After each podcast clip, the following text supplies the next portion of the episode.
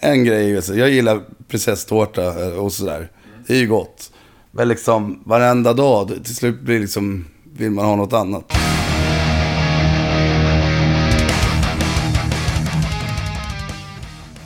Det här är avsnitt 47 av Rockpodden. Vad roligt att du lyssnar. Idag ska vi träffa en herre som jag har sneglat på i bra många år. Det är Peter Stjärnvind. Han har ju ett gediget hårdrocksförflutet i band som Merciless och Niflheim och inte minst Entombed där han eh, spelade trummor i nästan 10 år. Peter är en synnerligen glad prick som jag sprang ihop med nere på Sweden Rock. Vi snackade lite med varandra då, men eh, den intervjun blev på grund av diverse problem inte sådär superbra så att vi styrde upp ett nytt möte och således är den här intervjun till allra största del inspelad hemma hos Peter i Stockholm nu den 26 juni 2017. Då kör vi väl igång. Det här är Rockpodden. Peter Stjärnvind är som sagt veckans gäst. Jag heter Henke Branneryd och jag önskar dig en god lyssning. Idag har jag den stora äran att sitta hemma hos Peter Stjärnvind. Wow. Mycket trevligt att få komma hem till dig. Varsågoda, välkomna. Tack och välkommen till Rockpodden. Tack, tack. Hur är läget? Det är bra. Det har varit mycket sjukdomar och lunginflammationer och skit. eh, Så det har varit lite jobbiga veckor, men nu är det faktiskt bättre. Nu är du frisk och stark. Sist vi sågs kunde jag ju knappt prata på syden. Nej, du var lite risig i halsen. Ja, som... Det vart ju som sagt lunginflammation, så det var ju trist. Men... Nu är du uppe och stark igen. Ja, stark i alla fall. Fan. En, eh, fyra jobbdagar kvar, sen ledig sex veckor. Så Härligt. biter ihop. Ja. Men ska du vara ledig från musiken de sex veckorna också? Eh, ja, alltså nästa gig är väl i slutet av de sex veckorna. Jag tror det är 12 augusti, Partisan. Och det är med Merciless. Ja, Ska vi ta det lite snabbt? V- Ja. Vad har du för projekt nu för tiden? Här och, då, här och nu så att säga. ja alltså... Mitt huvudband om man får säga så, det är ju Void som tidigare hette Black Chip. Vi har precis spelat in en skiva som Nicky Andersson ska mixa och vi kommer att släppa den senare år, kommer det bli med tanke på skivbolag och så. Men vi håller även på nu, börjar redan i, på onsdag att spela in. Vi ska släppa någon form av digital EP i höst, tänker vi. Okej, innan plattan. Ja, vi tänker så här, fan om vi nu väntar in skivsläppet för, för bästa promotion och ja, vi har liksom inte, vi håller fortfarande på eh, deala med skivbolag. Så att då tänker vi, fan vi kan inte vara tysta så länge. Och vi har några låtar som vi inte gjorde helt klara i studion och lite covers och sådär. Så att vi tänker att vi, fan, vi släpper en sex, sju låtars, om vi får ihop det, EP, eller digital EP. Och på vinyl tids nog. Okej. Men bara för liksom att kunna gigga lite höst och Ja. och sådär. Så ska vi ännu repa in lite låtar som jag och Pia gifte oss i slutet av september. Så då blir det mycket musik på bröllopet. Det är fan... Efter jat så är det prio ett. Ja, Det är liksom musik jävligt viktigt. kul. Och så har vi ett jävligt bra husband med Cold Ethel sätter Nicky Andersson ihop igen. Hans coverband han hade efter Helicopters. Som sen blev Imperial State Electric. Det är samma folk. Ja. Men som ska köra lite Alice Cooper och lite andra sköna covers. Bra bröllopsband alltså. Ja, fan det blir jävligt coolt. Ja. Att, och det är ju det. Sen så är det ju Merciless då att vi kör en sista sväng i år egentligen. För det, det kommer nog inte spelas in något nytt. Det känns inte så att det är svårt att få ihop en Nej. ny skiva så, så att vi... Vi satsar på att försöka köra ett gig i varje stad ungefär. Året ut. Jag tror sista giget är någonstans 18 december eller någonting sånt där. Så. Och sen så kommer ni gå tillbaks till Dvala så att säga. Ja, att vala, alltså det är jävligt roligt det här måste jag säga. Det är det som är ett jävligt kul år ändå liksom. Vi, Ja. Det är ju mindre... Det är liksom inte samma... Fight om skitsaker när man är iväg och spelar om man säger så. Att Nej. Det, det är liksom... Det är lugnare när man är över 40 om man säger så. Det är roligare på det viset. Det blir mer avspänt. Det blir inte så här liksom... Eh, prestige i varenda lilla beslut. I allt från setlist till... Eh, ja, vad fan som helst. Så det, det, är så här- det är jävligt... Vi har så här gubb semester när vi är iväg och spelar och dricker bärs. Liksom. Så det är jävligt, det är väldigt trevligt. Men eh, Det kan man ju inte göra hur länge som helst heller utan att släppa något nytt. Det kunde ju inte ens at the gate så att säga. Men vissa kan ju nästan det ändå. Ja, vad fan, vilka åker runt och bara kör gammalt? Ja, det kanske blir band, jag vet. Jag vet inte, nu låter Men det som hur att... kul blir det liksom Ja. sådär? Även, jag menar, jag kommer ihåg inte, Candlemass? Jo, de men körde- släppte inte, ja, de släppte väl någon... Ja, de eh, släppte någon singel, men de har aldrig spelat live tror jag. Jag vet, Sweden Rock då, Sum Up att den nyaste låten var från 89. Ja, men nu körde väl någon sån här uh, jubileumsgrej, väl? Gjorde de inte Nightfall? eller Jo, fast det är väl det de gör. Ja. Ja, eller så Nej, kör de Best inte, of Gig. jag säger inte att det är fel att göra det, men vi ja, känner väl nu och har känt att det känns lite så här. Det känns segt att bara åka runt och köra Ja. samma liksom. Men hur kom det sig att ni gjorde den här lilla... Nej men vi, förfrågan kom ju för den där, var det close-up-båten, Sweden Rock? Close-up-båten i, Ja. Mm. i december var det va, med en tom då var det var. Och eh, vi, vi ville inte ta något beslut eh, om några andra gig innan. Vi tänkte vi kör det giget och ser hur, hur det blir så kan vi ta diskussionen därefter.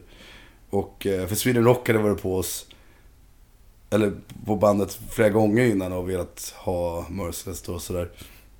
Och så fått så mycket förfrågningar som är så lite kul. Man kan ju lite välja och vraka liksom. Att man tar inte eh, alla gig. Men liksom man kan ta, åh vad kul. En festival i Paris och en i, alltså det, och några i Tyskland. Alltså det är lite, Ruggigt lite, lyxigt ju. Ja, liksom, det är ju inte så här, fan, vi gör det ju i, i synnerhet för att vi tycker att det är Mm. en jävligt kul grej. Och det är kul låt att spela. Svårt för mig att lära om alla låtarna på gitarr. När man Ja, med just sådär. det. Ja. Sådär, men, och så har jag lovat Stipen, eller han hävdar att jag lovat att han ska spela trummor på åtminstone en låt på sista giget. Fan, det är klart det Eh, ska. Jag tror vi kör i Norrköping på det Black Christmas, och så kör vi Ja. eh, vad är det, Holland, Deathfest eller vad fan det nu heter. Okej. Netherland Deathfest, ska det heta så? Okej, ja, Kan möjligt. fan, någonting i alla fall. Så vi får se. Vi kör i Stockholm också i september någon gång, jag kommer inte ihåg vilket datum. 15 kanske. sådär. Det är klart du ska köra Kraken. på en låt. Ja, vi får se. Ja, jag funderar på det. Ja, mm. Ja, för an- annars har du lagt bort trumstockarna, så att säga. Ja, alltså här, alltså det är ju inte mer än att jag inte spelar i något band just nu, trummor. Det är ju det liksom. Mm. Alltså det är inte så att jag vägrar, men vad fan, jag har gjort över 20 skivor som trummis liksom, vad fan. Det är ju något kul att göra något annat.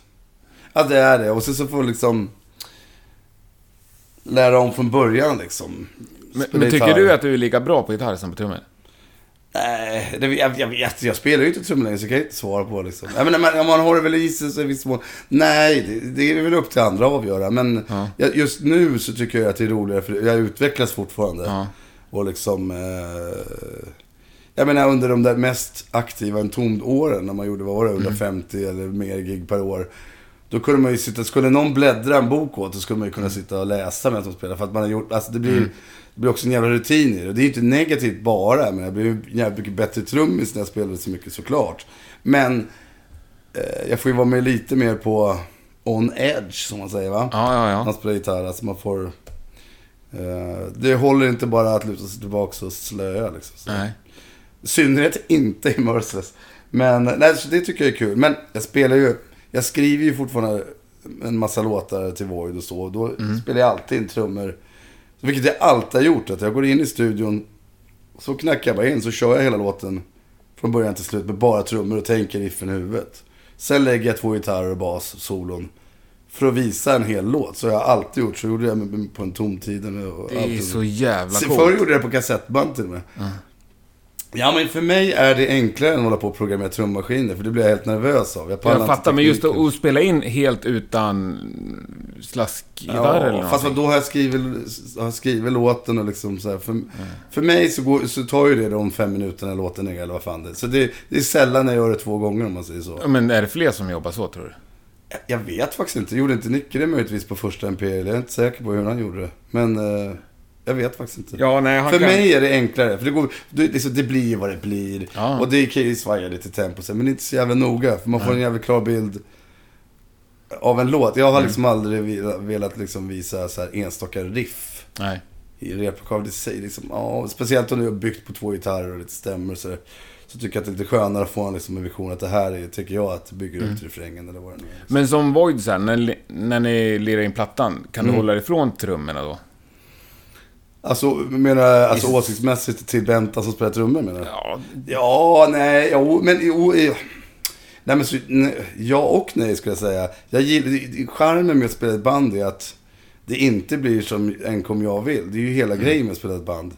Även om jag har en vision i huvudet av en låt så blir det ju, formas den ju av den andra gitarristen, av basens lir, av trummorna, av tempo, sångmelodier och så vidare. Allt påverkas ju.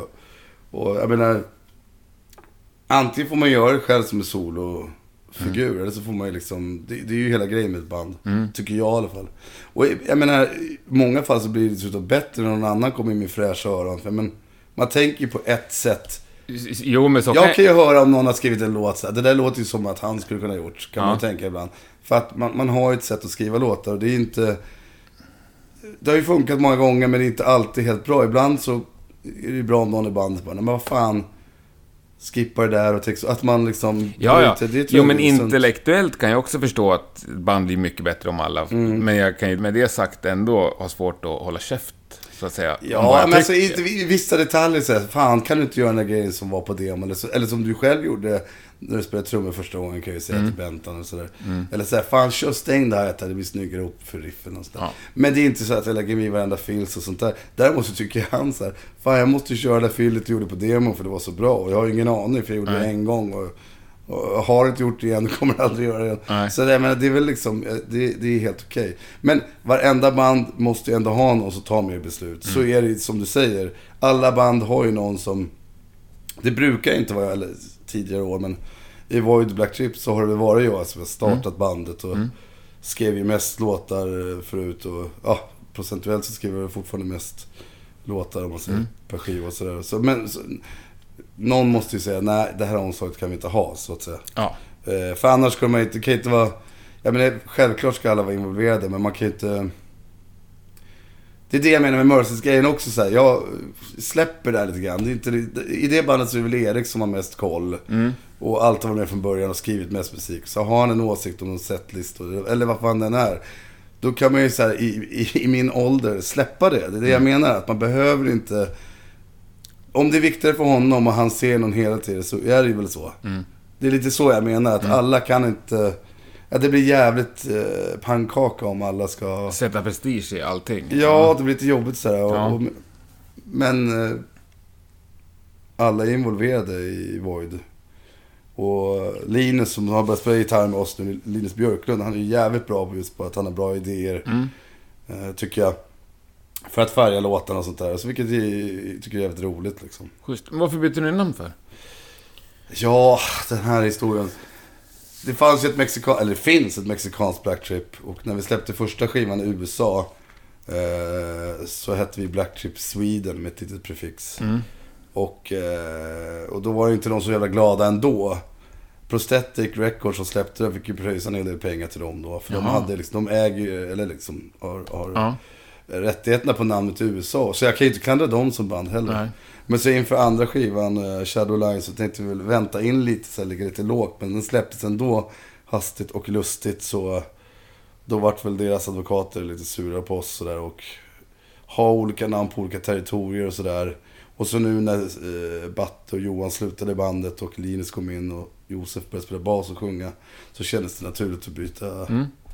namnen då liksom. Och det är jävligt svårt med bandnamn också tycker jag. Som alltid är det fan. Det är svårare än att skriva låtar tycker Men jag. det är ju, trots det så är det ganska ovanligt med band som byter namn. Framförallt Ja. efter ett par plattor. Fast man får ju göra det. Alltså, grejen Ja, det, här- ja, jag tycker man får göra det, men det är, får helt göra vad man ova- vill. men Men, många har ovanligt. haft åsikter också, varför det och sådär. Och det får man väl ha om man vill och så, men... Eh, vad fan. Som band får man göra precis vad man vill. Man kan ju byta Ja. namn varenda skiva. Det är ju idiotiskt, men det förändrar ju inte... Josef är kvar. Och hans sång och sångmelodier och texter är ju väldigt, väldigt viktigt för Mm. eh, soundet. Och jag har ju mitt sätt att skriva låtar och så. så att, alltså man, man kommer ju höra... Ingen skiva, i- den här skivan hade inte låtit som de första två, även om jag hade hetat Black Trip. Så enkelt är det ju att man får ju nya inputs och ja. idéer för varje skiva. Även om man inte ens tänker på det. Så förändras ju faktiskt eh, både influenser och sätt att skriva låtar och ja, allt skulle jag säga. Ja, förhoppningsvis Ja. utvecklas man väl på något sätt. Ja, även om man inte gör det medvetet så... Mm. Jag kan ju tycka att det låter likadant, så säger någon annan att jag absolut inte gör det. Så det då kanske det är så. Och det är väl helt upp till var och en. Och byter man namn, Då kommer ju folk definitivt säga att första demon var bäst och att det absolut inte låter likadant. Nej. Och det, det får må som var liksom. Jag jag vet inte. Man, gör- man får ju rulla med slagen och göra det bästa av situationen egentligen. Inte svårare än så. Ja, nej, nej. Nej, men det jag tycker det är kul. Eller, ja, jag tycker det Har var du inte roligt. hört den? Förhoppningsvis Nej, det är ingen som har hört Void. Nej, jo en låt finns ju ute på, Ja, på YouTube. men ni har aldrig spelat live under det namnet? Eh, jo, vi har gjort två gig nu. Vi spelade i, ja, fan, i Västerås här i maj. Va? Så spelade vi på en 40-årsfest här på Geronimos också i maj. Okej. Bara för att liksom testa nya sättning och sådär. Men det känns också så svårt eh, att boka gig när man liksom inte har släppt något nytt. Så här, på något vis. Och det, det är ju så det är liksom. Och, men vi vill inte vänta hur länge som, helst heller. Så därför vill ju eh, snarast få ut en EP. Liksom, Mm. liksom hålla igång helt enkelt. Och så. För man är ju inte mer aktiv än man är så att säga. Speciellt i, da- i, i dagsläget så duger det ju inte... Alltså man försvinner jävligt fort. I det här snabba tempot som är i Mm. Ja. sociala medier och liksom... Fan förr när man fick en demokassett skickad till sig från något obskyrt Mm. band liksom. Då tog man ju i alla fall... Både av respekt för att man fått en kassett hemskickad från Schweiz eller något sånt där skönt. Eller Singapore. Så lyssnar man ju på kassetten flera gånger och verkligen gav den en chans på ett annat sätt än vad man kanske gör nu. När man får en länk skickad till dig. Du öppnar den, klickar på den så är det dåligt virvelljud. Du Ja. stänger av så är det Ja. över. Så har du inte övertygat någon jävligt snabbt inom 20 sekunder så kan det vara kört. Är vissa saker du inte ens klickar på, i alla fall jag. Nej men precis. Allt, jag, menar. kan inte klicka på allt jag får. jag vet inte om utbudet f- troligen också större. Och eh, det är lättare att bli eh, liksom matad med musik från alla Ja, ja. Förr fick man ju leta Ja. mer själv, mer aktivt. Och liksom så här, kolla på bilder och, och nästan... Hur många hade inte sett bilder på Kiss innan de hörde dem? Ja. Och fått en uppfattning om hur de Ja, lät. så. Alltså lite den grejen försvinner ju lite med eh, alltså det snabba tempot. Men å andra sidan så kan man ju upptäcka många återsläpp och sådär av gamla band som man inte skulle ha hört annars. Om man inte är så här... Eh, Ja, och hela världen kan höra dig rent teoretiskt. ja, precis. Så att, Den där Merciless-demon som fanns på House of Kicks, den kanske fanns i 100 ex. Ja, precis. Jo, det är klart. Och nu finns det på YouTube. Ja. Så, jo, men det är sant. Ja. Nej, det är gott och ont med allt, men det är ju bara liksom, det är ju så det ser ut nu. Då får man ju spela efter de reglerna. Det Mm. så. Därför kan man inte vara tyst hur länge som helst. heller, Nej. Liksom. Så är det. Nej, framförallt inte man byter namn. Men det, är det de två du har rullande nu, så att säga? Ja, Ja. och det är ganska lagom när man jobbar och har tre barn. Liksom. Ja. Sådär. Men det är inte att säga att jag inte kommer spela trummor en gång tills nog. Det får tiden utvisa. Får du några frågor av... Ja, men det. Jag tänker, har man lirat liksom i en tum i tio år som trummis? Utan att på men något visst sätt gjort kommer bort sig? diskussionen att man vill göra... Eh, liksom det, det, jo, det är klart. Jag får både frågor och, och tackar nej och kommer med egna idéer efter ett par öl med polare. Ah. Så är det ju. Liksom. Bilda bandstadiet? Ja, men fan jag och Erik Bystedt. Hur många Mac- öl har du dit? Eh, innan man gör det väl? In, in, innan du kommer i bilda bandstadiet? Ja, men det beror ju helt på vem man dricker ölen med tror jag. Ja. Men jag och Erik Bystedt som spelar gitarr i Marriage Kids har väl pratat eh, flera gånger, både eh, nyktra på sms och när vi har druckit öl, att vi ska slänga upp någon eh, ösig punk 7 någon gång. Ja. Då, då blev vi lilla tvungna att spela trummor. Ja. Ja. Eh, senast i torsdags på Helicopter så sa vi fan vi ska göra det här när vi får tid liksom. ja, du var där på Strängens hyllnings... Ja, Hur var det? jag tyckte det var jävligt bra. För det första var det en jävligt fin gest. Mm, grymt. Ja, och att inte ens Ticknet tog provision tycker jag var... Jag har aldrig hört talas om förut faktiskt. Nej. Att hon tog, liksom, tog noll kronor och... Och sen så var det sådär att Ingrid då, Strängens dotter och Ingrids mamma Kristina skulle ju åka upp. De bor ju i Falkenberg. Mm. Men det var ju någon kabelbrand söd, vid Södra station va? Eller vad det var. ja. Så all tågtrafik söderöver stod stilla. Så de fick åka taxi från Falkenberg för att hinna till giget. Och de var där. Det tyckte jag var fint. Ja. Och så var det faktiskt jävligt bra. Alltså inte bara av nostalgiska skäl. Utan det, det lät jävligt bra. Jävligt cool setlist liksom. Det var inga dåliga låtar och... Nej, jag tyckte det var jävligt kul att se. Alltså kände man ju mycket folk. Och så det var en kul kväll helt enkelt. ja. Mm. Och, och en unik kväll på många sätt. Liksom. Ja, man vet ju inte hur många gånger till man kommer få se dem. Nej. Men apropå Nicke där och en tumd som vi var inne på. Hur, hur hamnar du i en tumd? Det var ju när Nicke la av Ja, jag föreslog vet. han väl att jag... att de borde fråga mig. Jag spelade ju med Mördsgård redan innan med Uffe. Och vi repade faktiskt på en söndag. Skrev lite låtar och ute i Alphyddan och 97 var det här hösten där. Och så snackade vi om att vi skulle kontakta Alex Hellid för att låna hans bortastudio för att göra en demo. Så på måndag ringer Alex mig. Och jag tog ju för givet att det hade med det att göra. Så jag tog ju över samtalet. Bara, vad gäller det portastudion eller? Han bara, jag visste inte vad jag snackade om. Men då frågade han om jag ville liksom repa åtta gånger och köra en Europaturné. Eller hur det var. Eh, Så det var rätt snabba ryck. Men eh, jag hade, då hade jag verkligen tid på ett annat sätt. Man var ju, vad fan var det, 97? Vad var jag då? 20... Ja, det är 20 år. Vad blir det? 44, 24 då eller något sånt där. Så det var ju liksom... Det var ju guldläge på så vis. Det var väldigt lär, lärorika år. De var väl liksom typ som störst också? Ja, För de... jo men det tror jag. Efter Turaida, det var ju efter den turnén. Ja. Så att... Sen så var det väl lite svårt att komma in, eller liksom... Det där vi pratade om innan liksom. Det är stora skor att kliva i. ja, ja, inte bara det. Jag tänker på hur hela bandets struktur förändrades i och med att Nicke, som då var den vi redan pratat om. Ja, ja, ja. Som jag är i Void och Ja. Erik i Merces är ju Nicke i en ton så att Ja. säga. Eller i alla hans band han Ja. spelar i. Vilket liksom är... eh, Han kanske sa ja eller nej tydligt till vissa beslut och sådär. Och då, den rollen eh, blir väl svår att fylla då. Liksom att Uffe och Alex, eh, vilken väg ska låtarna gå och så vidare. Jag skrev ju en låt på första skivan redan faktiskt, men...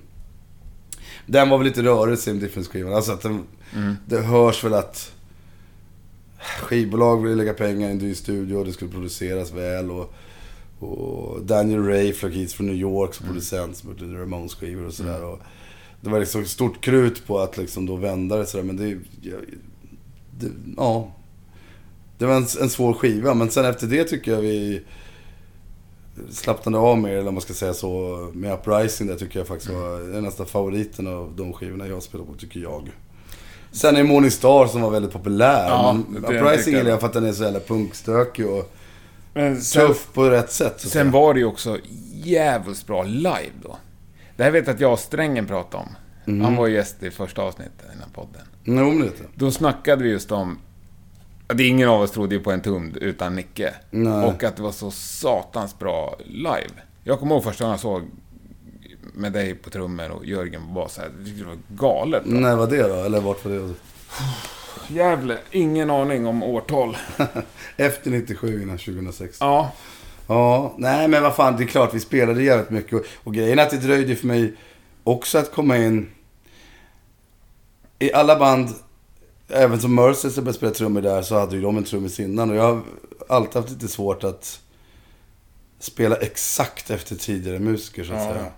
Alltså, för då tappar man ju lite den man själv är. Liksom. Ja. Det är ju det som är hela grejen. Likadant med Bentan i Void nu. Men bara för att jag har spelat in trummor på en demo Ja. så behöver inte det betyda så mycket om, om han har en bättre idé. För det är ju det som är hela grejen. Liksom. Mm. Annars skulle jag ju spela trummor. Det är ju det som är grejen. Men just att tydliga markeringsfil som krävs för en låt liksom ska ju vara där. Men däremellan vill man ju ändå vara, alltså vara sig själv på något vis. Men det var lite svårt. Det dröjde ju många spelningar innan jag riktigt liksom slappnade av och ja, tänkte ur, ur egen synvinkel. Ja, kunde vara Jag kommer ihåg det. Det var någonstans eh, upstate New York någonstans. Vi spelade på något ställe som hade heltäckningsmatta, sån här matta typ över hela scenen. Så där. Och att Uffe sa det efter, vad fan nu, det är nu du har blivit trummis i en ton. Eller sådär, att han tyckte att det var... ja. För det är ju liksom, ja men det dröjer ju lite att bli varm i kläderna så. Ja. Fan det är ju så.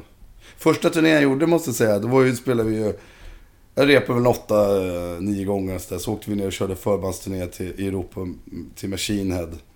Så körde vi några av de tidiga giggen så körde vi någon sån här mässhall i Holland.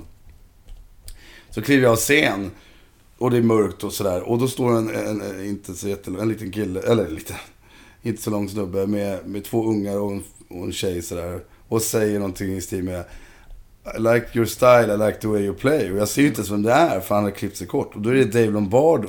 Och då stammar jag ur mig direkt. But, but, but I stole everything from you. som, man, som man tänker så att Ja. säga.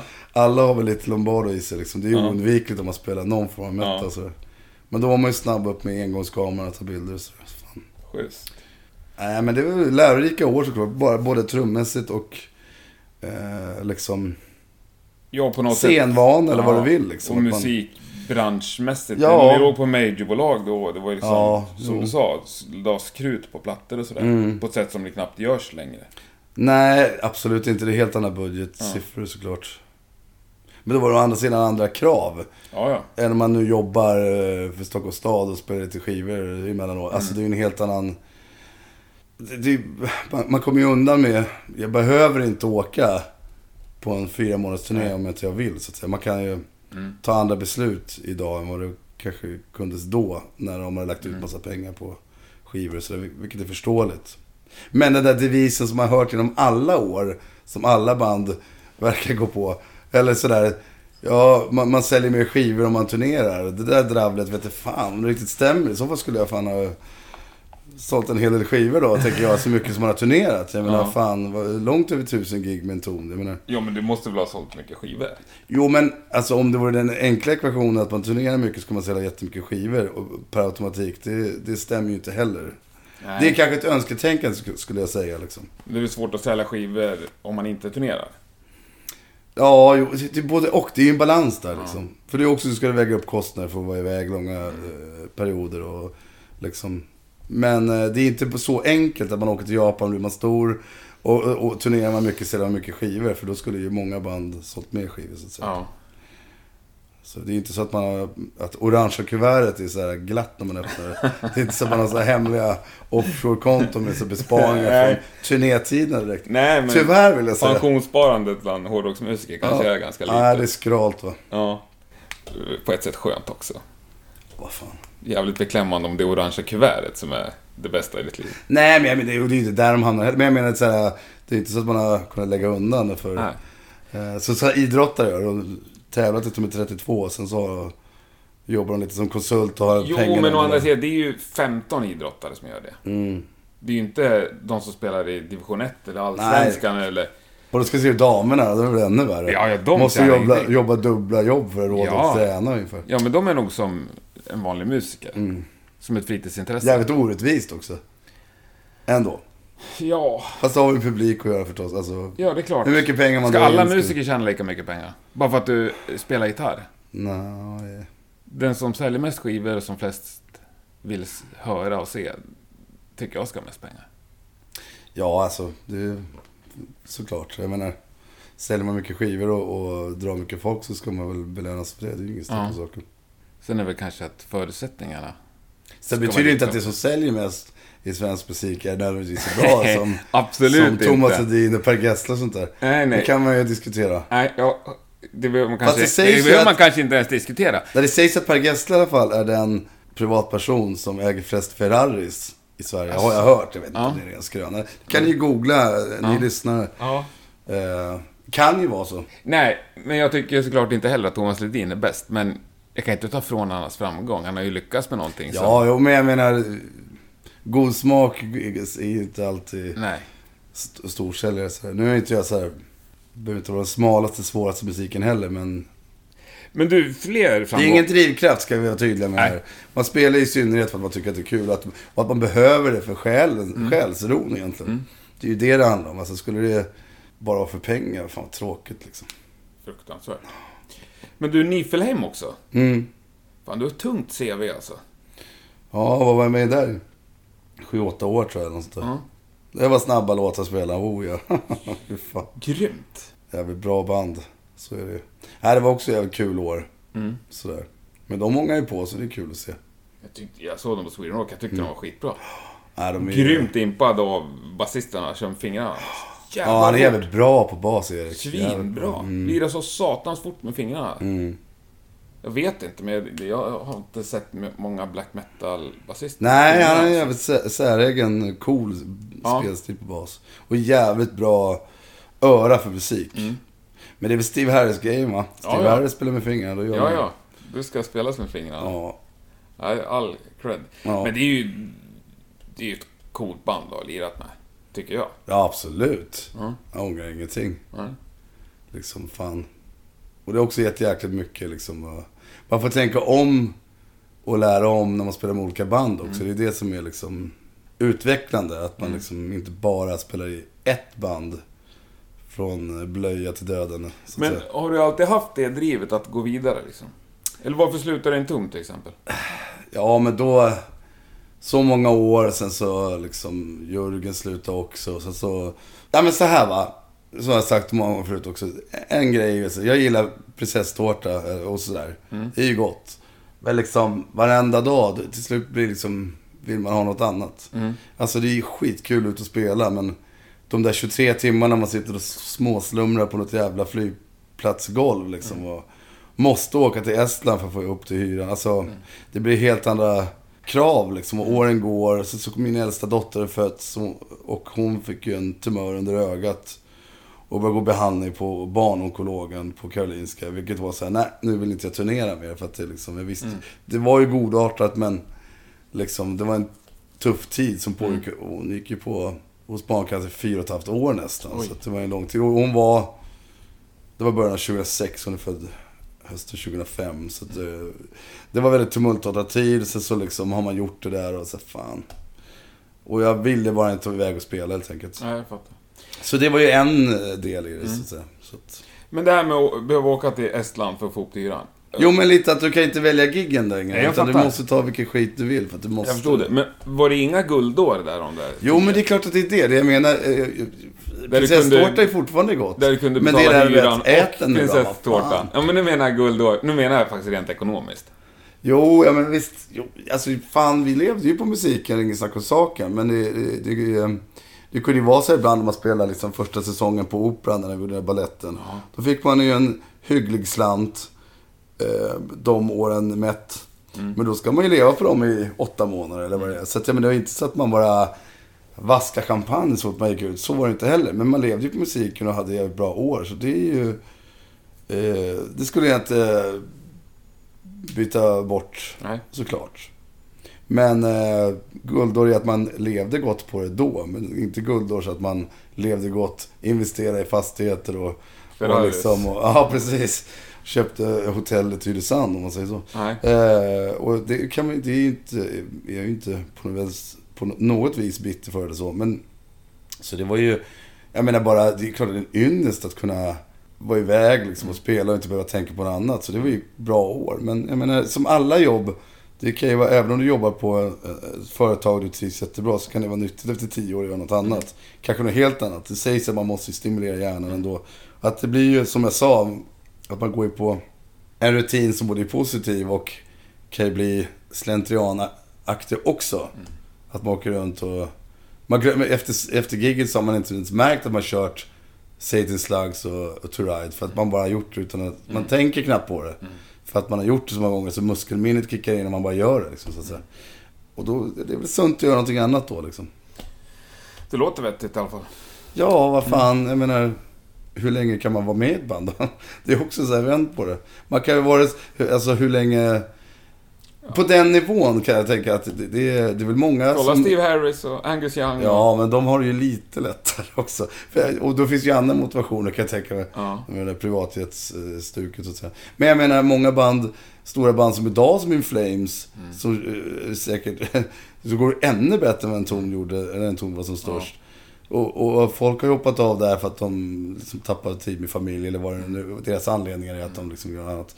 Och då kan man ju som utomstående liksom, vad fan hoppar nu av den där liksom guldgruvan. Eller liksom att det går bra liksom, när det är på topp. Men det, det är svårt att säga varför folk tar sådana beslut och så. Det är ju inte konstigt att man kanske behöver ett break och göra något helt annat. Liksom fan. Nej, det var full förståelse för. Men hur mäter du framgång nu för tiden? Ja. Vad tänker du med Void? Som, drömmer du om att det ska bli världsherravälde och kunna leva på musiken Stundtals har man skrivit en jävla bra låt och, och Josef har sjungit in den och det låter så jävla bra. Och man säger att verkligen tror på det. Det är den starkaste glädjen av allt. Att man själv bara känner, fan vad nöjd jag är över det här. Så får ju folk tycka hur de vill om det. Just då kan man tänka sig, fan, det här måste ju folk begripa. För jag menar, någon form av, det är ju en drivkraft man har. Att man kan inte, det är inte så att man bara tycker att man är världsbäst och unik så. Men man, man kan även å andra sidan tycka att fan det här är jävligt bra låtar, att inte folk begriper det. Eller hoppas att folk kommer begripa det. Så det, jo, det är ju självklart. Jag menar, det är inte lika lätt att turnera. Den frågan får jag också säga. Vadå, skulle du inte kunna tänka dig att göra en, en tre månaders turné? Kan man få ibland så här, Av, av polare. Så. Eh, ja och nej, säger jag. Jo, visst ska jag göra det. Om jag får två årslöner skulle jag göra det direkt. För då skulle jag kunna vara ledig jävligt mycket med barnen däremellan och kunna göra kul grejer. och Så. här. Men allt, det, det, det måste ju stå i proportion till där man är i livet. Liksom. Det är ju sådana framgång, eller det är väl så man ser på framgång eller vart man vill nå med ett band också. Att det ska vara realistiskt gångbart. Men det är klart som fan att på pappret skulle vi gärna vilja liksom sälja en massa skivor och vara ute och spela och kolla reda på musiken. Ja, om det funkade och funkade. Det är klart att man vill det. Men det, det är ingen drivkraft i sig att känna att man ska bli, liksom, komma upp på en sån här hög nivå. Säg som en tonvara, säg.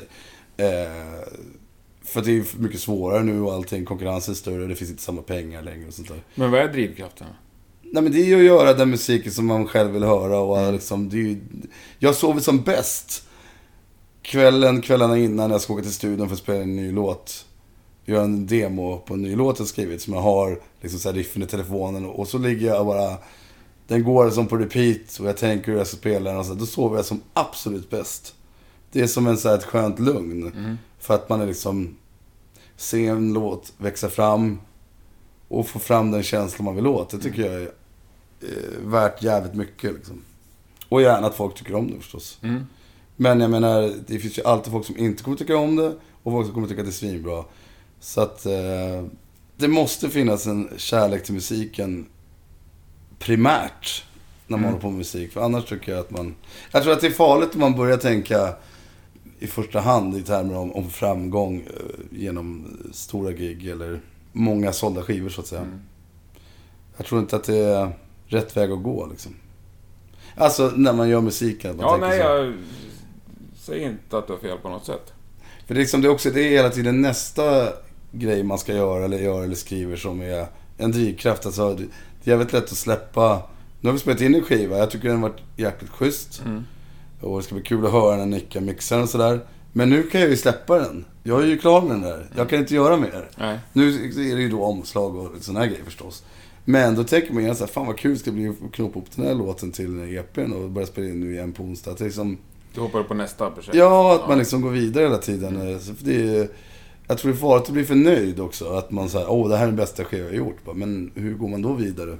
Så att eh, man tänker väl liksom, man är inte bättre än sin senaste låt va? Nej, Eller vad man nu säger. Så att, eh, om man inte är Angus Young. allt är bra. Nu sitter jag på riktiga backstageområde. För första gången, för mig i alla fall, backstage? Sweden Rock. Ja. Efter en grymt hård Merciless-konsert sitter jag med Peter Stjärnvind. Hej hej alla lyssnare. Shit vad trevligt. Jag har lite astmaproblem så ni får ta det på den här inspelningen. Ja. Eh, nej men Merciless, det gick väl bra? Ja, det var lite tungrot ikväll. Eller ikväll, idag. Ja, men lite så här. Man jobbar mot tunnare publik och sol och Ja. vind som tar ljud och så vidare. Och så vidare. Ja. Det är inte så jävla lätt. Ljudet var det inget större fel på. Nej, men det är svårt att vara tuff klockan 16 så att säga. Ja, i gassande solsken. Ja. ja. Men Men det- jag tyckte vi hade, hade jävligt kul. Jag tyckte liksom. ändå mixen blev schysst. Jag såg du körde någon sån här slängpussar från scen. Och... Ja, men det var ju till min framtida hustru. Ja, ja, men det är fortfarande-. Det är inte, det är inte sådär ondskefullt. Nej, Ni hade ganska snällt uttryck. ja. Ja. Har du någonsin varit riktigt besviken efter ett gig? Det har man väl många gånger varit sådär. Men det, LG sa det jävligt bra någon gång under åren. Så man, man kan själv ha åsikter om, om små detaljer och sånt där. Som har gått snett eller... Fan, när monitorn börjar brinna. De bara bär iväg den. Jag får ingen ny. Man bara, "Ha." För att trummorna leder ju ändå dansen. Då får väl de höra om mig så får väl jag... Ja. Och jag kan låtarna. Det är väl tack att man har spelat låtar. Ja. Utan gitarr förut. Ja. Så att säga. Så att... Du har eh, rutin på det. Ja, då får jag hoppas att de är mig då. Jag har ju inte dem. Och liksom sådär. Men det är ju ingenting att älta och ingenting Nej. att grubbla över. Och han sa det väldigt bra någon gång, det Elge, liksom att fan är publiken nöjd och då ska man vara nöjd. Och det, det finns ju en poäng i det. Alltså har man gjort sitt bästa som man kan och även om saker går snett eller att man tappar lyssning eller vad fan den är. Är publiken nöjd så har man ju faktiskt fullföljt sitt uppdrag någonstans. Liksom. Och man kan ju analysera sönder gig också. Jag menar, det blir ju fel på varenda gig. Någonting händer liksom. Eller fel på varenda gig, men du förstår. Alltså, någonting. Man kan ju liksom inte styra över... Det är ju det som är charmen med live, att man kan ju inte riktigt styra över vad som händer. Men har du varit med om att publiken inte varit nöjd någon gång om vi säger så? Ja, jag, det är inte så att, jag kan inte minnas att det var så här slängt glas och buat direkt. Nej. Men, nej, men man har väl gjort mindre bra gig och liksom så här. Men jag har gjort jävligt kul grejer också, så det är ju sånt där som är roligt. Vi spelade någon festival första gången vi åkte till Australien med en tomd. Eh, Så Biffen Jansson, om du Mm, vet vem det är, mm, Rodda-Biffen. Den goa gubben från Göteborg. Han hade fixat såna här Suntrip-tröjor, eh, vad heter det, Sällskapsresan. Med solen, mot solen, eller vad fan det stod. Fy fan vad dödsmetall. Ja, då kör vi så här mitt på dagen på någon festival utomhus. I Suntrip-tröjor. Ja, vi satte på så vi såg ut som ett jävla dansband i vita t-shirtar. Och det roliga var att det var ingen diskussion om det, men det var liksom svinvarmt Australien. Eh, publik som var rätt loj. Det var inte liksom fistbanging och totalröj. Det var rätt städad publik. Så vi bara... I första breaket så började Luffe eller någon spela en annan låt. Så vi körde ett medley i 40-45 minuter utan att diskutera det. Så första breaken när någon ville bytte någon låt. Så vi körde typ en låt. Hoppade tillbaks i ur låtar. Och det, var så, det finns på video. Fan att inte jag har det alltså. Men det var en jävligt skön känsla efteråt. Vi bara skrattade och tittade på varandra efteråt. Vad fan hände där? Det var som att det var en sån dag. Ja. Liksom mitt på dagen, solen, Australien. Så bara, fan nej nu gör vi nog riktigt jävla tokigt liksom. Så vi hoppar ju mellan låtar friskt utan att liksom överhuvudtaget diskutera det. Och det måste ju se jävligt märkligt ut när vi står där i våra dansbandströjor, på att säga. Ja. Eh, men sånt är ju sånt man minns. Ja. Det är ju såna gig man minns. Alltså om det liksom... Publiken måste ju kanske undra att de som var där för oss, varför vi hoppar mellan låtar hur som helst sådär. Eh, Men ni höll till en tumlåt där alltså? Ja, ja, ja. Men säg ett gång i break så började jag köra out of rullen Då fick folk hänga på. Så första breaket där så kanske Uffe började spela mittpartiet från den första låten som vi aldrig spelade, som vi hoppade av där redan innan så att säga. Så det var en, re, en ren jam-situation som var jävligt rolig, i, så jävla länge också. Ett helt gig i princip. Så. att- Shit vad coolt. Ja men det är ju sånt som är roligt, så det vet man ju inte då. Det kan ju folk vara, tycka det var jävligt förbryllande. Men det är ju sånt man själv minns snarare än de där äh, mellanmjölksgiggen som var okej, så att säga. För sådana har man väl gjort fler av, tänker jag. Att man försöker hålla en hög lägsta nivå, men att det inte var inte det peppigaste giget, så att säga. Så att det är väl sånt man minns, skulle jag säga. Mm. Sånt är kul. Det blir liksom lite levande. Ja, man- ja, vi förstår. Men, Ja, eh, verkligen. Men vad är viktigt för dig när du är ute och lirar? Handdukar och whisky. Snabbt svar. Skitbra svar. Då går vi vidare direkt. Eh, ja, men nu låter det som att man, nu vart man ju... eh, Nej, det var väl bra. Ja. Nej men eh, fan schyssta handdukar och lite, lite gott. Och lite whisky. Ja, det tycker jag är ganska bra rockstjärna-svar också. Ja, fast det är ju inte så att man eh, slänger ut tvn fyra på morgonen. Utan man vill ta sig på jamar. Ja, ja. Att det blir lite varmt. Och du blir lite grinig om whiskyn inte står där. Ja, men jag gillar ju whisky va. Ja, ja. Ja, du ser. Men du, av allt du har gjort, vad är du mest stolt över? Fan, jag vet inte. Det är det där man tänker... Det är det där jag menar att man tänker det senaste man har gjort någonstans. Ja. Eller liksom, det är väldigt svårt att säga. Det beror på vilket band. Jag menar, som Uprising tycker jag är den, är den coolaste en tonskivan vi gjorde när jag var med i bandet. Sen kan jag ju tycka att jag gjorde ju två skivor med Merciless, Unbound och den som bara heter Merciless. Och då skulle jag nästan säga att andra skivan tycker jag är bäst, som jag inte spelar på. Eh, I synnerhet nu när jag spelar de låtarna på gitarr och så, så det, är, det är svårt att hänga upp sig på... Alltså när jag gjorde första Blacktip-skivan så tyckte jag den var så jävla bra. Men så gjorde vi andra så tyckte jag den var så jävla mycket bättre. Och nu tycker jag nya Void-skivan är... Liksom att man... Musik är lite färskvara kan jag tycka på ett sätt. Det är inte så att man inte lyssnar på gamla skivor, det gör väl alla. Men för egen del, alltså när man skriver musik och har gjort egna skivor så... Visst kan man eh, lyssna på något gammalt man gjort någon gång sådär. Eller om någon spelar upp något som man inte har hört på 10-15 år. Så bara, fan det där var ju, kommer inte jag ihåg, fan vad kul att höra. Men det är liksom inget jag, man, man släpper det gärna liksom. Så när man har spelat in och det är mixat och mastrat, då är det så här, hopp, nu ska man ut och spela låtarna. Då är det inte liksom svårt att hänga uppe på gamla... Eh, det- Jag tänker nog inte riktigt så. Nej. Och Var det något du skäms över? Men vad fan, ja, skäms. Men det är klart att man har gjort skivor som kanske inte är så jävla bra eller låtar och så här. Men det är så här, nej vad fan, livet är för kort för att skämmas för skivor man har gjort tycker jag. Men det är klart. Jag önskar väl inget ogjort för allt har ju format en och tagit den i, i en riktning åt vilket håll det än nu är, vilket band det än är. Så, så det känns ju lite trist att tänka så, men...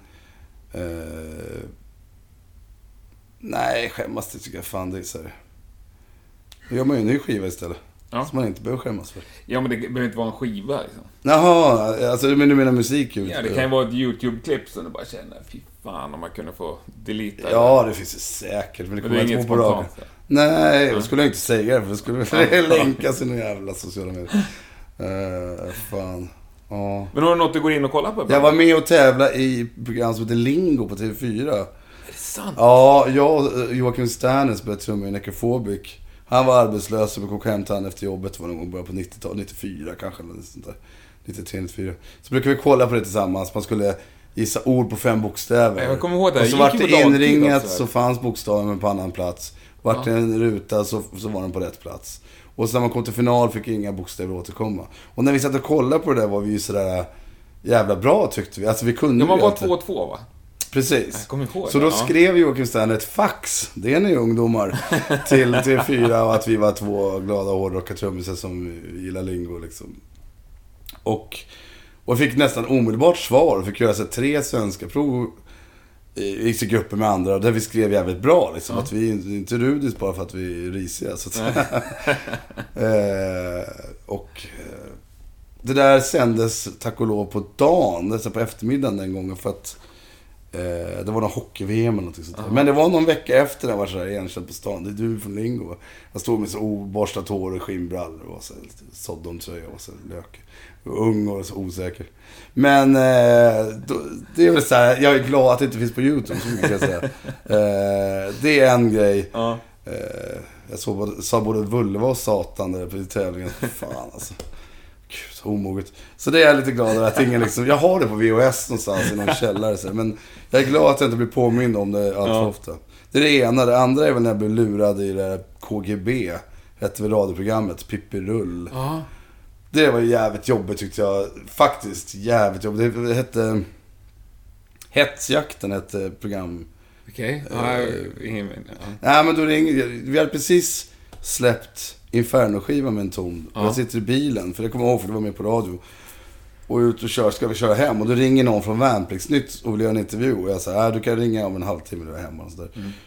Eh, och så ringer han igen. Och så börjar han ställa lite frågor. Lite så, här, ja, ni släppte skiva. Och så, så börjar han hetsa mig mot Joakim Kans i Hammerfall. Och säger att Joakim Kans hittar... Eller säger typ att LG kan ju inte sjunga höga C, säger Joakim Kans och sånt där. Och, och, liksom, och så ringer han Joakim Kans och säger att jag har sagt, hetsa oss mot varandra.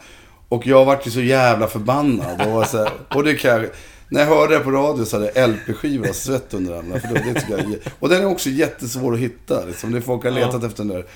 Och den tyckte jag var jävligt... För jag var så jävla grundlurad. Jag hade inte en susning om att, Nej. att det var han eh, Bobo Krull som Nej. ringde. Liksom. Jag hade ingen... Och hetsade upp mig som bara jag kan liksom. Mm. Eh, tänker inte till utan blir bara arg sådär. Och det, det tycker jag var... det, det liksom, drog de ut i radio också? Ja. Jättejobbigt var det. Det tycker jag, tycker, det är två grejer som jag tycker är såhär, ja jag är glad att inte Det låter ju svinkul. Nu har jag bjudit till det vill jag säga. Ja, ja verkligen. Har du pratat med Joakim Kans om det här för övrigt? Nej. Ja, Biffen sa att vi spelade i Göteborg när Bananpiren och festival, Ja. jag tror Hammerfall skulle lira. Då tyckte väl Biffen, ska jag inte gå och be om ursäkt? Och så, så, men jag är ju inte arg på honom. Nej. Jag är arg på det Bobo Krull sa att han hade sagt. Jag menar, jag har ju ingen person mot honom alls. Nej. Jag känner inte honom. Jag menar, jag var ju arg. Det var ju meningen att jag skulle bli arg. Ja, ja, De ja. hetsade ju mig. Jag gick ju bara på ren eh, primal instinkt där och blev förbannad för att det hävdades att han hade sagt. Så att eh, jag är väl lite oense med honom på något vis. Men nej, nej det har väl aldrig diskuterats. Dock har jag träffat Bobo Krull på hotellbaren flera, flera år senare.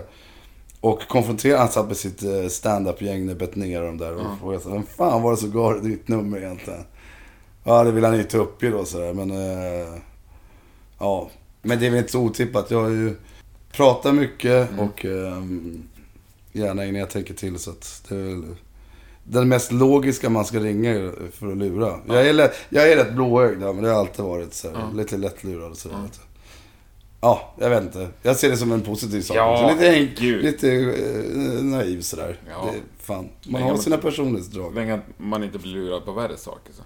Ja, ja, ja. Eh, solo hårad med det. Ja. På vad då? En ton pengarna. ja. Men du, vad är det hårdaste du har lirat? Hårdaste? Vad menar du? Alltså trummor? Ja, vad tycker du är hårdast? Ja, men Niflame är väl det, Ja. det hårdaste bandet jag spelar i, vill jag säga. Ja. Och det intensivaste att spela live liksom. Mm. Jävligt, det är... Eh, går inte att dricka för många öl innan ett sånt gig. Nej. Så att säga. Man får vara ajour. Mm. Det var ju fysiskt jävligt tufft liksom. Vad gör du annars innan du går upp på scen? Jag är fan alltid lite nervös innan gig. Så jag vill helst inte ha så mycket folk omkring mig. Så att säga. Ja. Gästmässigt, inte innan gig. Efter är helt okej, men innan sådär. Man försöker väl ladda upp och liksom vara förberedd. Så att, så att man, Speciellt nu när man kör festivalerna. Liksom. Det är så här, man är ute i god tid och kollar sina prylar och får ljud på grejerna liksom, och är uppkopplad i god tid. Sen kan man varva ner och koppla av lite. Liksom, kasta, gå på muggen gör man ju. Man blir alltid nödig.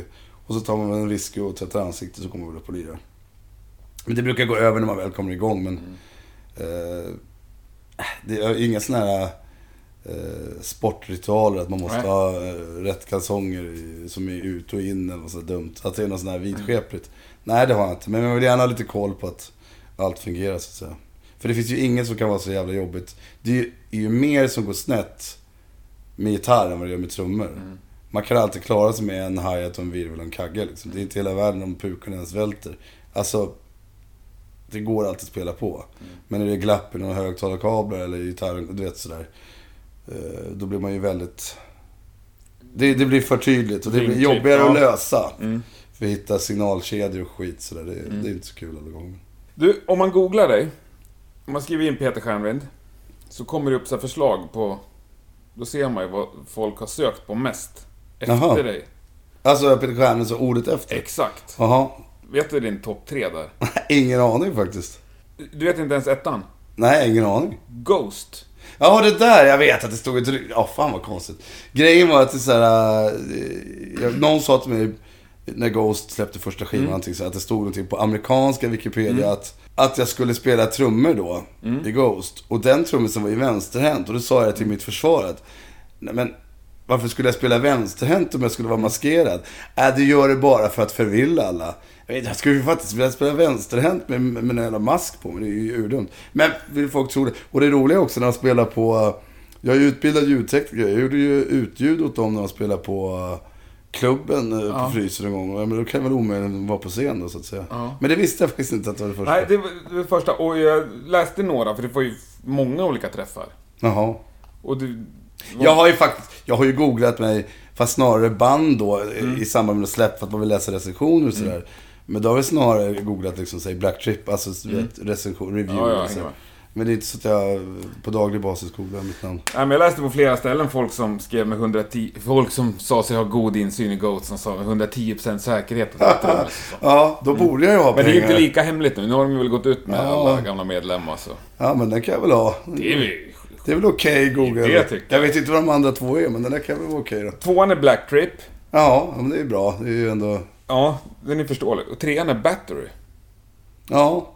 Battery alltså. Ja, I vilket sammanhang då? då? det vet jag inte. Tänkte Ja, att du du, gick inte- tänkte att du skulle berätta. Nej, det vet jag inte. Man har väl tjatat om gula geten så många gånger så det är väl... eh, Ja. Jag, jag, vet faktiskt Du har inte. inga kopplingar till Battery? Nej, nej, nej. Ska du lösa... Nej, jag bara Jag har undrar. inte Du har dem heller. inte, inte gjort någonting med dem på något sätt? Nej, nej. Men man har väl nämnt både Battery och Gula Getter genom alla år. Liksom. Jag menar, det är ju en av Sveriges fränaste band. Så. Mm. Det här hade jag faktiskt ingen aning om. Nej, så du har lärt dig något. Nu- Ghost först alltså. Ja, det ska man. Ja, de får tro vad de vill. Ja. Vem är den mest musikaliska personen du spelar med? Uffe Cederlund är den bästa gitarristen som spelar med, så ska jag säga. Musikaliska, jag vet inte, han spelar ju, det är ju gitarr han spelar, men som han spelar gitarr. Inte bara den tekniska biten, utan eh, jag kan, det är så lätt att lita på honom. Det är det coola att spela med Uffe. både i Mörderskål nu, när vi har ju kört några gig på min 40-årsfest och kört några gig på Debaser strand och sådär. Där är jag jävligt trygg liksom. Det är otroligt tacksamt att spela trummor Mm. till hans gitarrspel. För att även om man själv liksom ändrar lite i tempo eller liksom så här, han, är- han är mer direkt liksom. Det är ingen tvekan. Och att han kan få vilken skit som helst att låta han. Att det är verkligen tydligt att det sitter i fingrarna.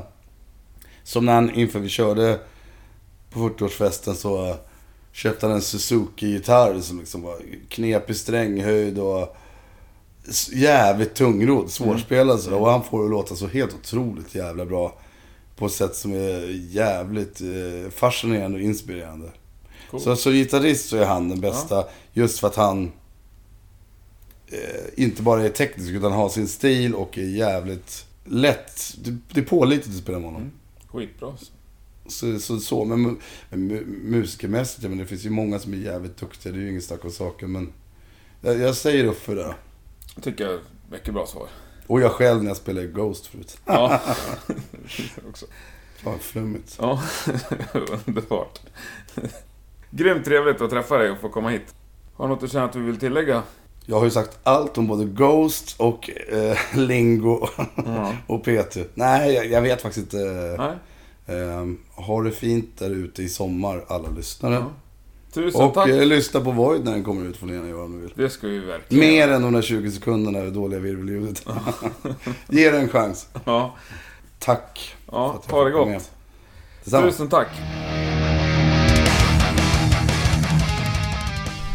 Så, då sätter vi stopp för dagens avsnitt och säger stort tack för att du har lyssnat och stort tack till Peter Stjärnvind. Det var mycket, mycket trevligt att få sitta i din soffa en måndagkväll. Nästa vecka är Rockpodden tillbaka med vad som kommer att bli säsongens sista avsnitt. Jag tänkte lägga lite tid på att spela in nya avsnitt och ladda för en fullmatad höst. Men innan dess så hörs vi då som sagt i ett avsnitt till och där törs jag lova att det dyker upp en spektakulärt intressant person. Fram tills dess önskar jag dig en skön sommarvecka, vare sig solen skiner eller inte. Ha det så gott, tack och hej! Ja, och på tal om det här med extra nummer så bjuder vi på ett sånt helt enkelt. Trots min inställning till det hela.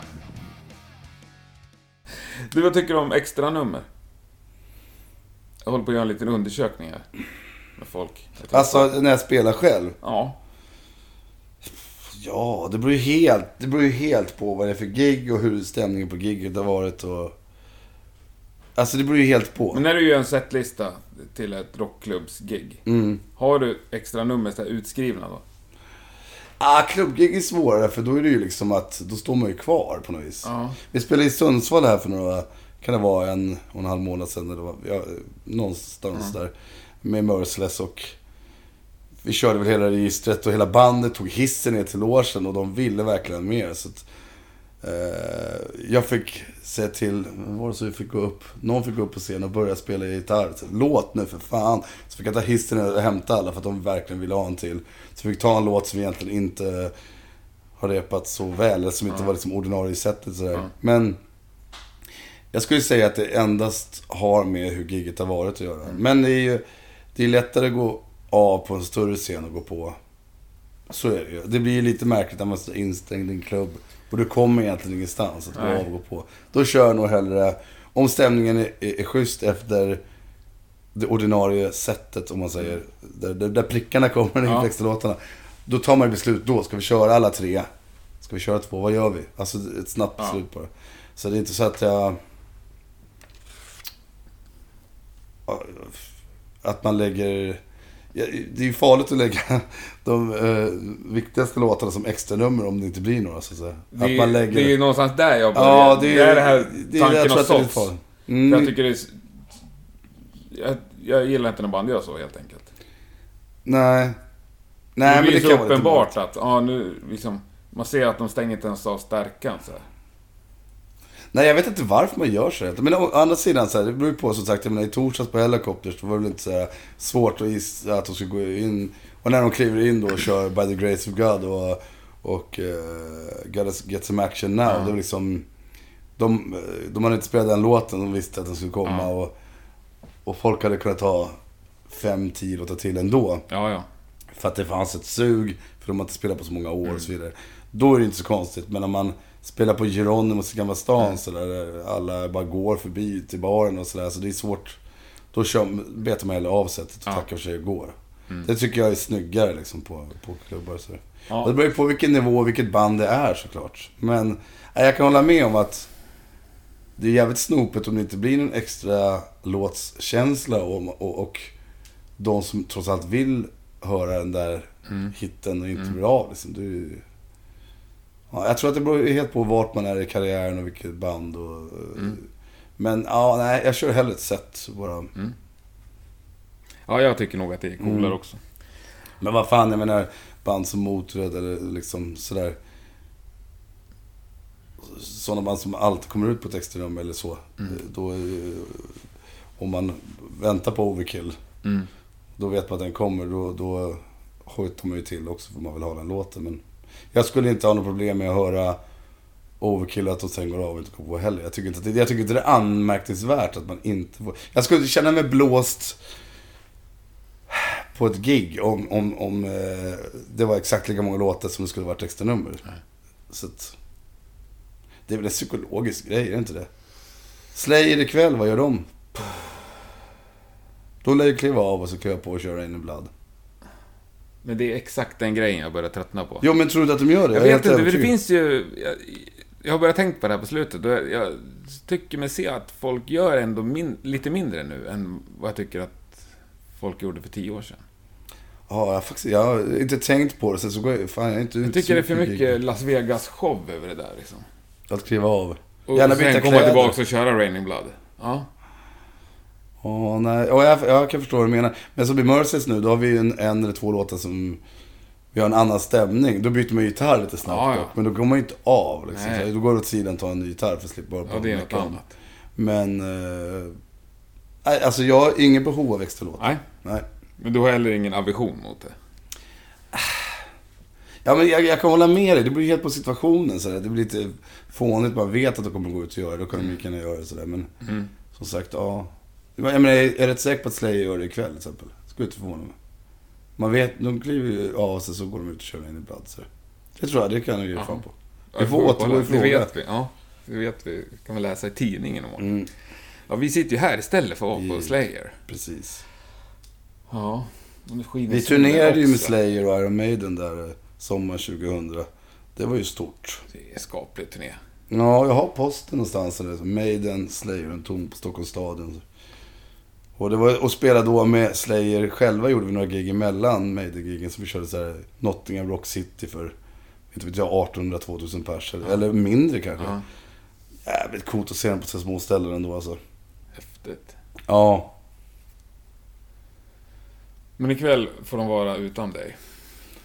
Ja. Ja. Går du på mycket live? Nej, jag gör faktiskt inte det. Eh, inte just nu i alla fall sådär. Eh, jag, jag spelar i, i två band som du hör. Mm. Jag är iväg och spelar på helgerna. Där får jag ändå mitt utlopp för att liksom, dricka bärs och, Mm. och publikkänsla och sådär.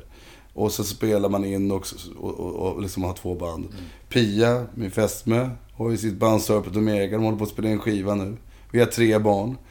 Hon är på tisdagar, jag är på onsdagar. Alltså vi, det, det är svårt att få ihop det liksom. Och så är man iväg och spelar på helgerna liksom. Eh, så inte så värst. Nej. Det var snarare en ovanlighet att det gick ut. Men helikopter skulle jag inte missa. Eh, men det är inte så lätt. Alltså man är i småbarnsåldern, heltidsjobb, Ja, ja. band och sådär. Så att Ja, nej. Det, det är inte så att jag inte har sett gig om man säger så. nej, det tvekar jag inte på heller. Nej. Och då kan jag ju flika in här att Slayer körde 20 låtar rakt av utan extra nummer. De klev alltså inte av innan Raining Blood, även om de körde den som tredje sista låt. Detta enligt säkra uppgifter. Bra jobbat Slayer, tack för det!